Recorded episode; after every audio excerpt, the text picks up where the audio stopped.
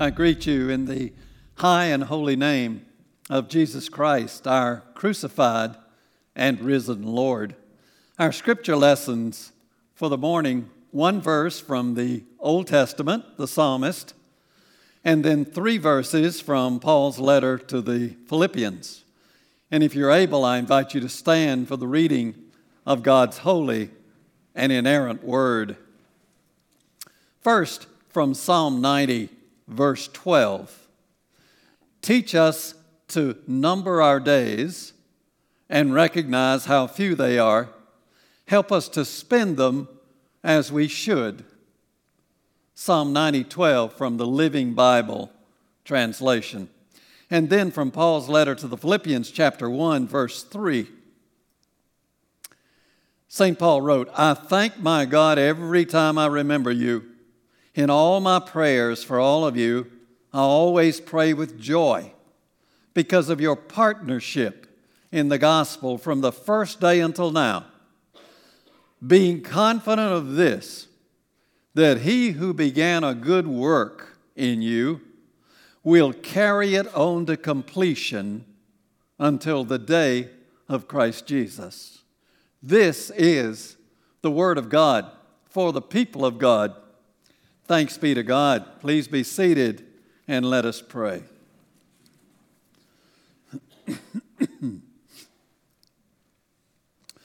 Take my lips and speak through them. Take our thoughts and think through them. Take our hearts and set them on fire with love for you. Unless you speak, nothing of significance will be spoken. Give us your word, Lord Jesus. Amen. Years ago, the country music group Alabama put out a song that describes the lifestyle of too many Americans.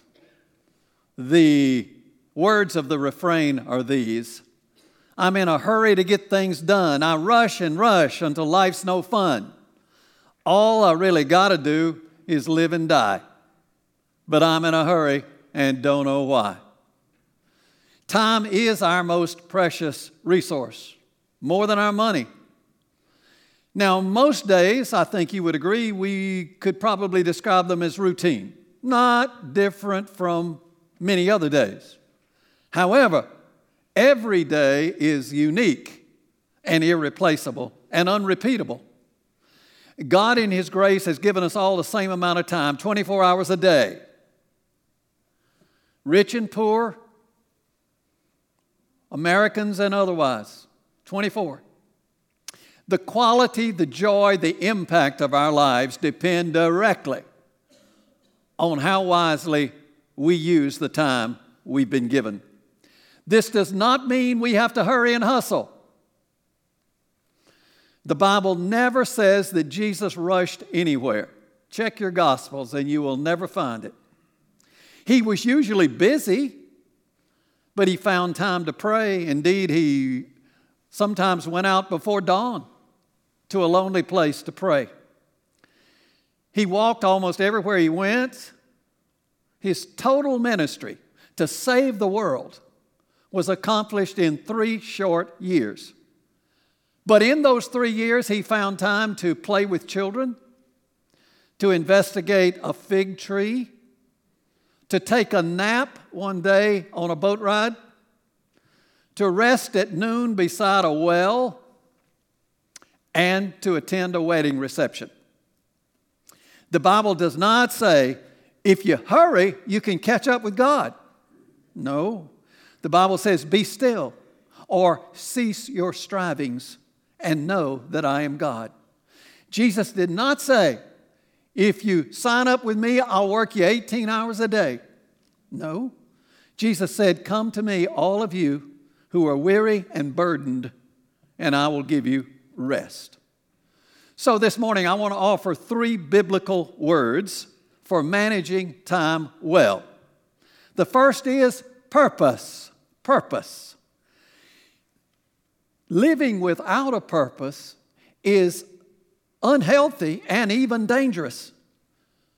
You probably know from the papers that the top killers of young Americans today are opioids and narcotics.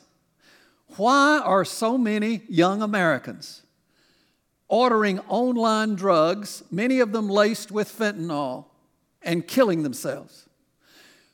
It's because many of them are trying to prop up their lives because they don't have a purpose or don't know a good one.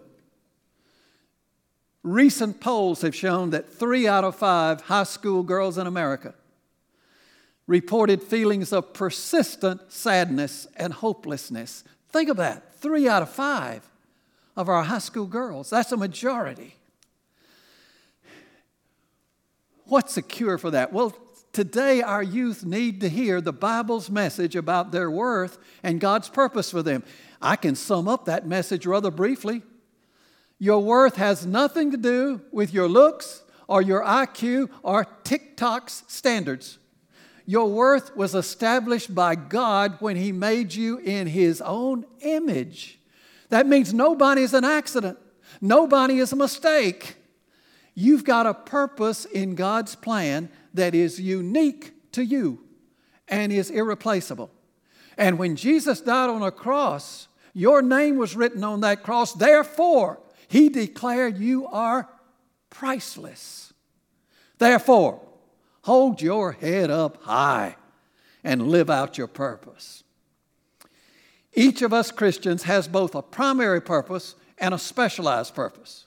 Our primary purpose is shared by all Christians, and it was declared well by St. Paul in his letter to the Ephesians, where he wrote, Speaking the truth in love, we will in all things grow up into him who is the head, that is Christ.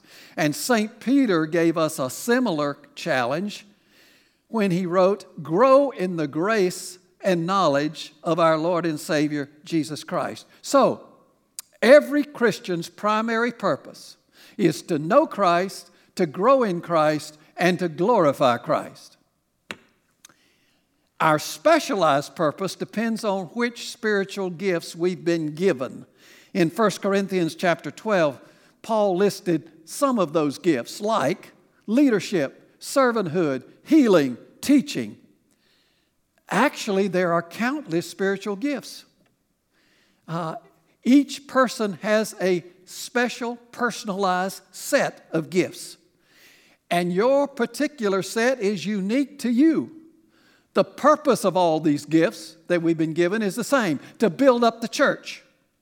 Uh, St. Paul wrote, Now to each one the manifestation of the Spirit, that is, our gifts, spiritual gifts, is given for the common good, that is, the good of the church.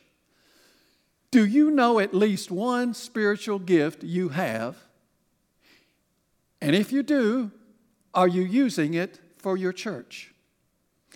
The TV journalist Charlayne Hunter Gault uh, recalls from the early days of the civil rights movement uh, that uh, she was part of the Atlanta student movement, which was led by a woman named Ruby Doris Smith. And one day they were holding a sit in demonstration at a lunch counter in Atlanta. And the students there at the counter were surrounded by a, a hostile group, shouting vile names at them, threatening them.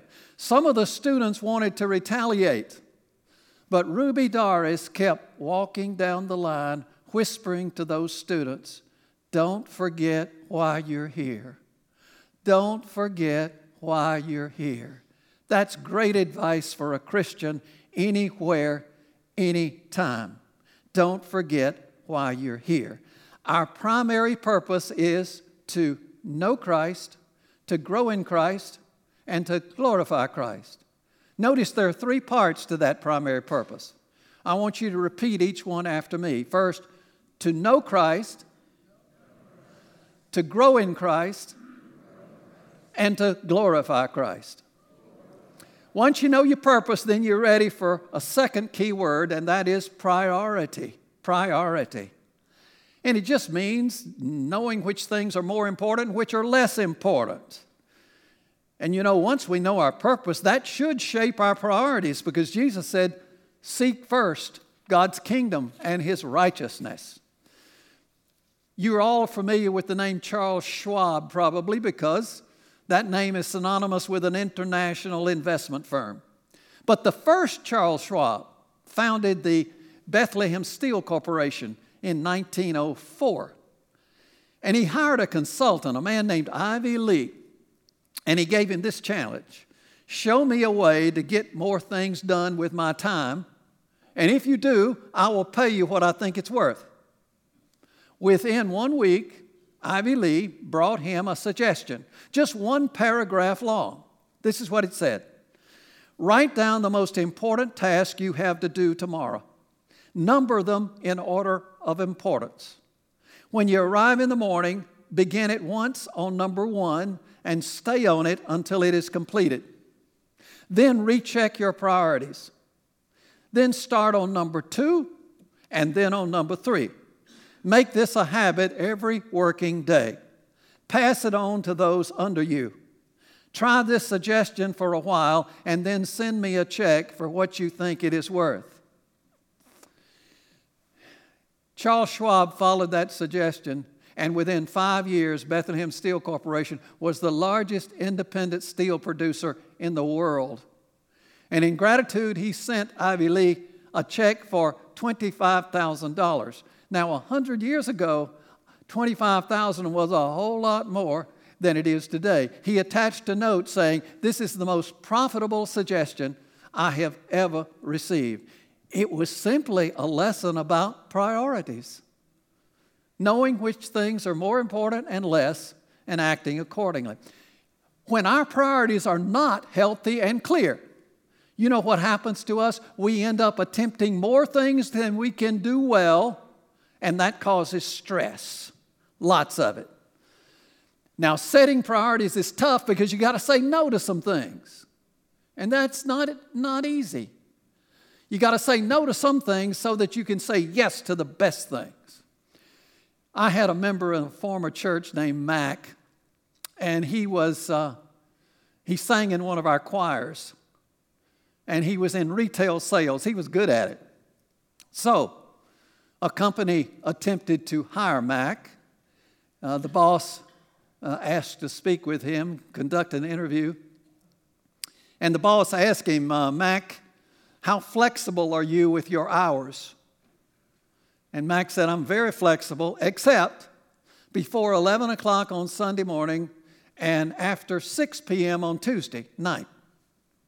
The boss was curious. He said, Why those restrictions? Mac said, I sing in a choir in the early service at my church. And Tuesday evening is when my choir practices. The boss hired Mac. Evidently, he was pleased that Mac's priorities were so clear and so healthy. Jesus made an interesting comment about priorities in John chapter 15. He seemed to be talking about a grapevine, but it was really about people. Jesus said, Every branch that bears fruit, He, God, prunes so that it will be even more fruitful. Now, the expert vine growers tell me that every healthy vine keeps growing year after year.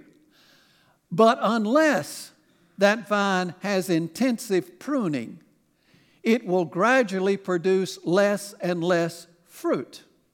Well, the same principle applies to people. We have to prune our commitments and our activities so that we will actually be more productive.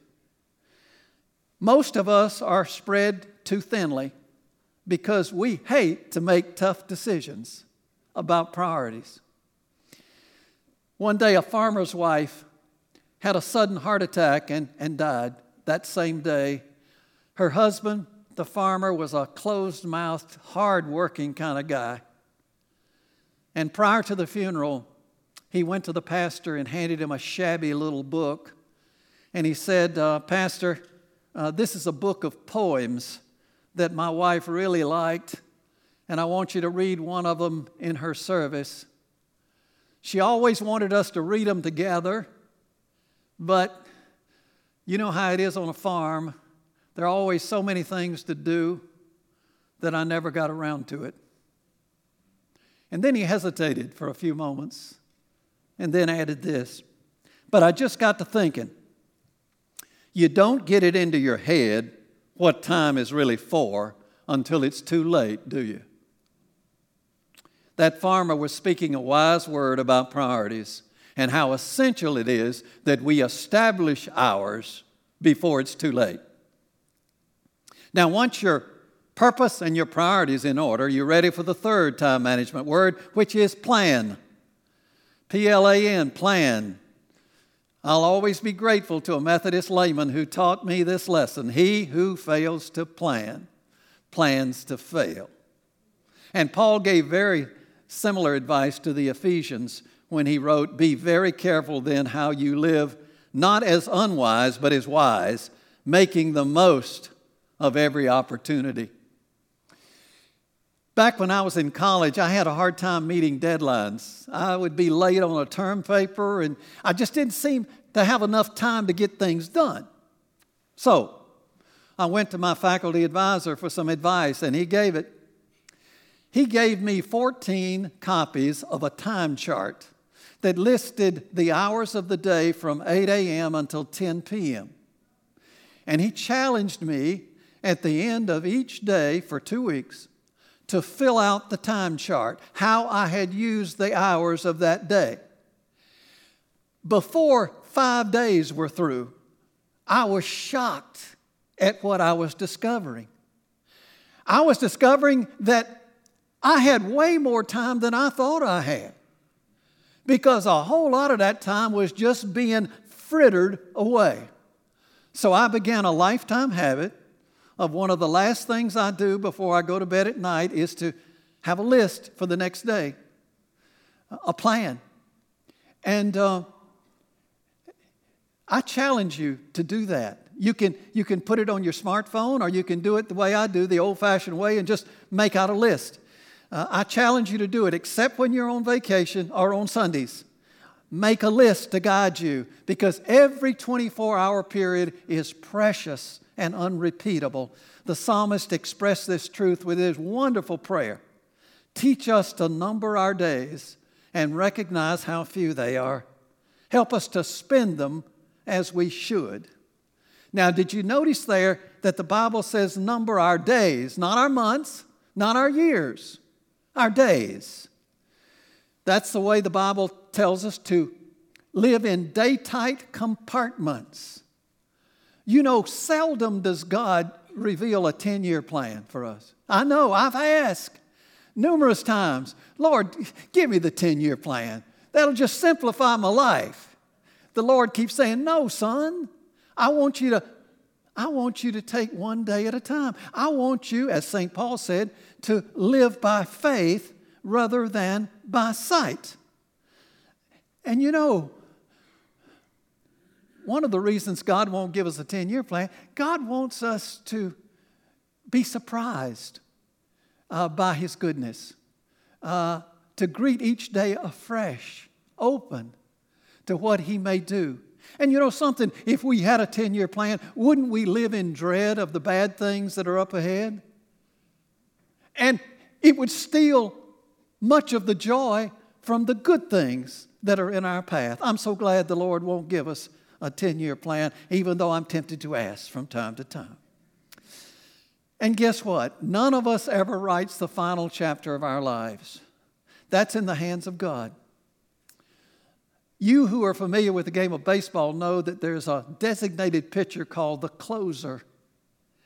And this is a guy who usually has a blazing fastball, and they bring him in in the last inning or two to seal the victory, to close out.